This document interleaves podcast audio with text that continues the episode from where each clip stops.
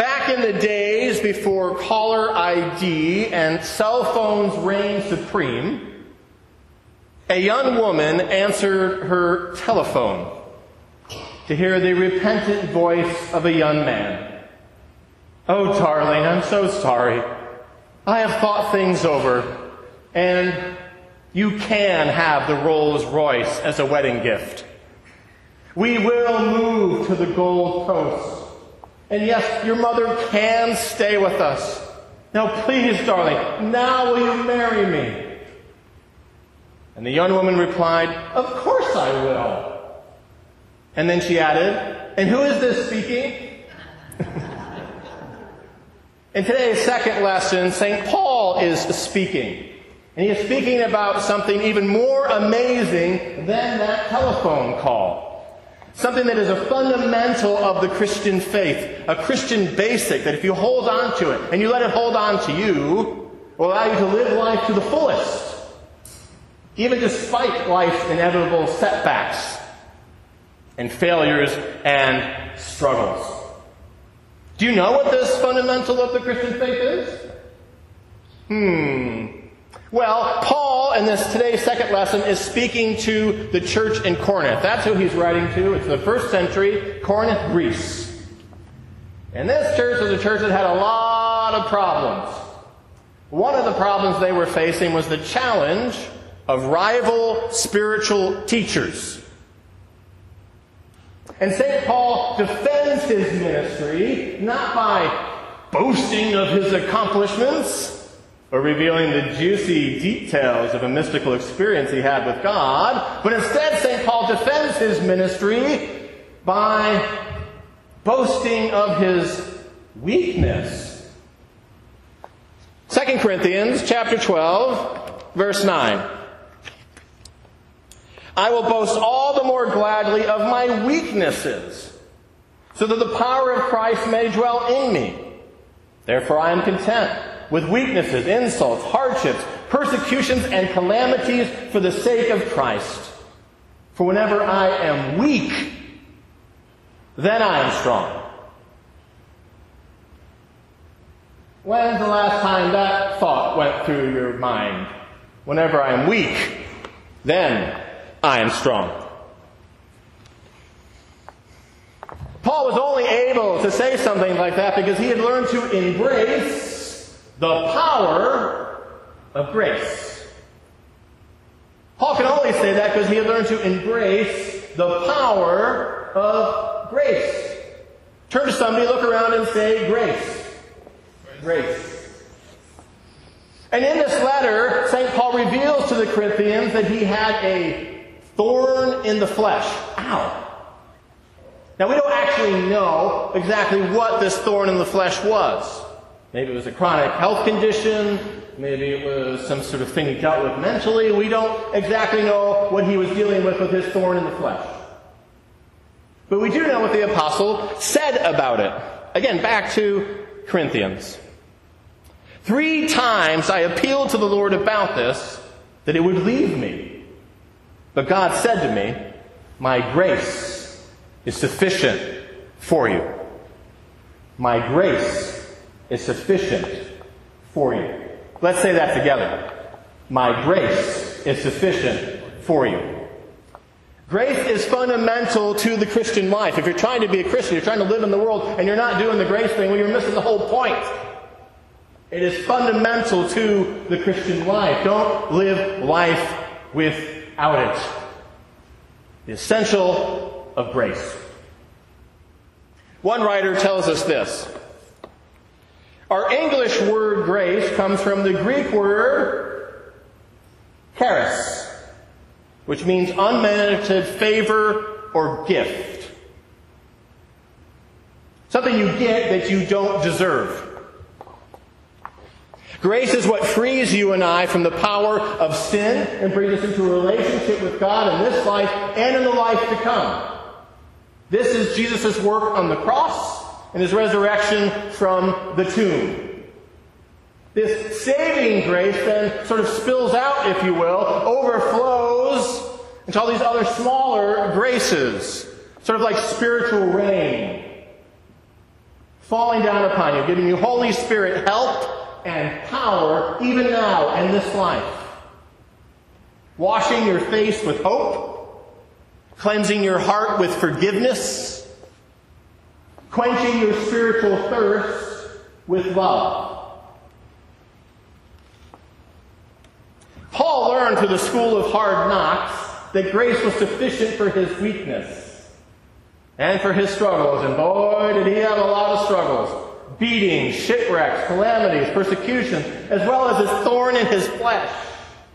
And yet, despite all that, Paul learned to live with his hands open to receive the grace from above. An elementary school teacher noticed that one of her third graders was wearing a Fitbit watch. And the teacher said, Are you, are you tracing your steps? And the little girl said, No. I wear this for mommy so she can show daddy when he gets home. Grace is kind of like that. You get credit for steps you didn't take. Now remember, always, always, don't just feel your faith, think your faith. So think about grace like this. When you look into the eyes of someone that you love, whatever the kind of relationship it is, and you realize that they love you back, that is like experiencing the grace of God. In fact, that probably is a grace from God. Or when you hold your newborn child, a fresh new life that's just come into the world, or whatever you're holding a baby, and you see that, especially if you have some responsibility for this child, that's not only life experiencing the grace of God, it is the grace of God. And when the stuff has hit the fan, and you're having a terrible day,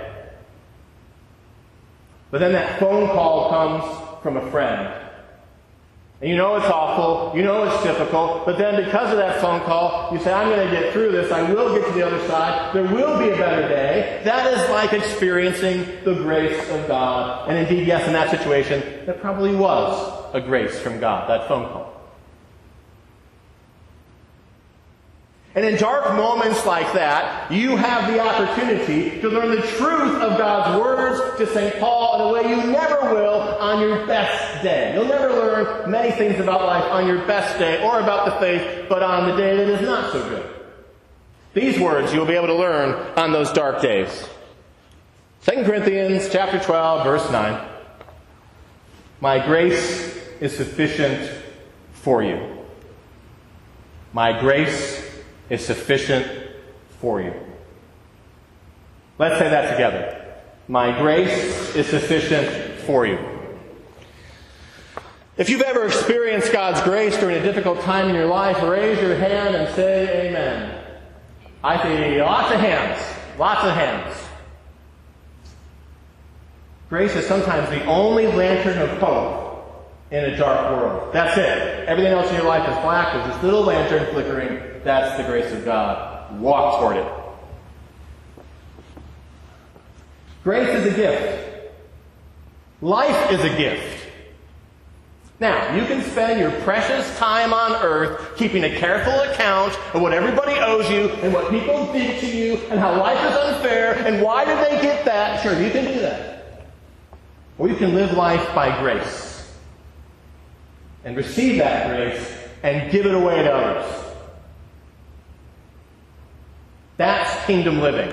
That's grace-based living. That's the disciples' life. That is living a life that is truly free. And on the 4th of July, we give thanks for the freedoms that we enjoy as American citizens, as we recall our founding of nation, as we remember those who've given their lives in the service of this country. But as Christians, we look to God who offers us an even greater freedom the freedom to live life by grace one theologian tells us this The Eucharist, the Mass, the Holy Communion is one of the primary means of grace, to use the classic language of theology. How many have heard language like that before? Raise your hand. Means of grace. Yes, I see a few hands. When you come to the altar this morning, whenever you come to the altar to receive Holy Communion, and you lift up your hands, this is not just some pointless ritual. Okay, I'm going up and doing this. No, when you lift up your hands, you are lifting up to God all of your weakness. You're lifting up all of your pain. You're lifting up all of your struggles, all of your sin, and you're offering that up to God. And then in turn, you are receiving through the bread and the wine grace, strength for the journey, forgiveness for your sins, and a fresh outburst. God's healing rain. Whether it's your worst day or your best day. Which is probably why on those days you don't feel like going to worship because life is busy or life is difficult. Often you should anyway just to receive that grace, that strength, that guidance. And now, for a participatory exercise. Are we ready? Participatory exercise. So lift your hands, palms up like this. Everybody, as you're able. This is the posture of the disciple of Jesus. Hands open to receive the grace from God above. Hands open to give grace away. Okay. Now, close your hands. This is the posture of the human being who says, It's all up to me. I will give nothing away, the good and bad in my life. I will acknowledge no greater power than myself. I will accept no help. It's all up to me. All right. One final little exercise. Now I want you to close your hands, but I want you to do it as tightly as possible. Maybe it's even a little painful. Hold it. Hold that tight position. Hold it. Okay, let it. Oh, exhausting it must be to try to live life without grace. To have your mind and your heart and your life just closed tense like a fist, closing everything off. How exhausting that's got to be. Do you know anyone like that? Have you known anyone like that? Have you ever found yourself venturing into that territory? My hand is raised. Now you can choose to do that. You can choose to live life without grace. Go for it. But life is hard enough. It's already difficult. So why make it even harder on yourself? So choose to live your life by grace. The grace found in community, building spiritual friendships, the grace found in Holy Communion, worshiping weekly, and then all the little graces that God pours down upon you each and every day in so many ways if you have eyes to see, especially in prayer, praying daily. Grace is amazing, it's cleansing, it's like spiritual rain. It's a fundamental of the faith don't live life without it. It's sufficient for your weakness. Keep your palms open in life. Live by God's grace. Amen.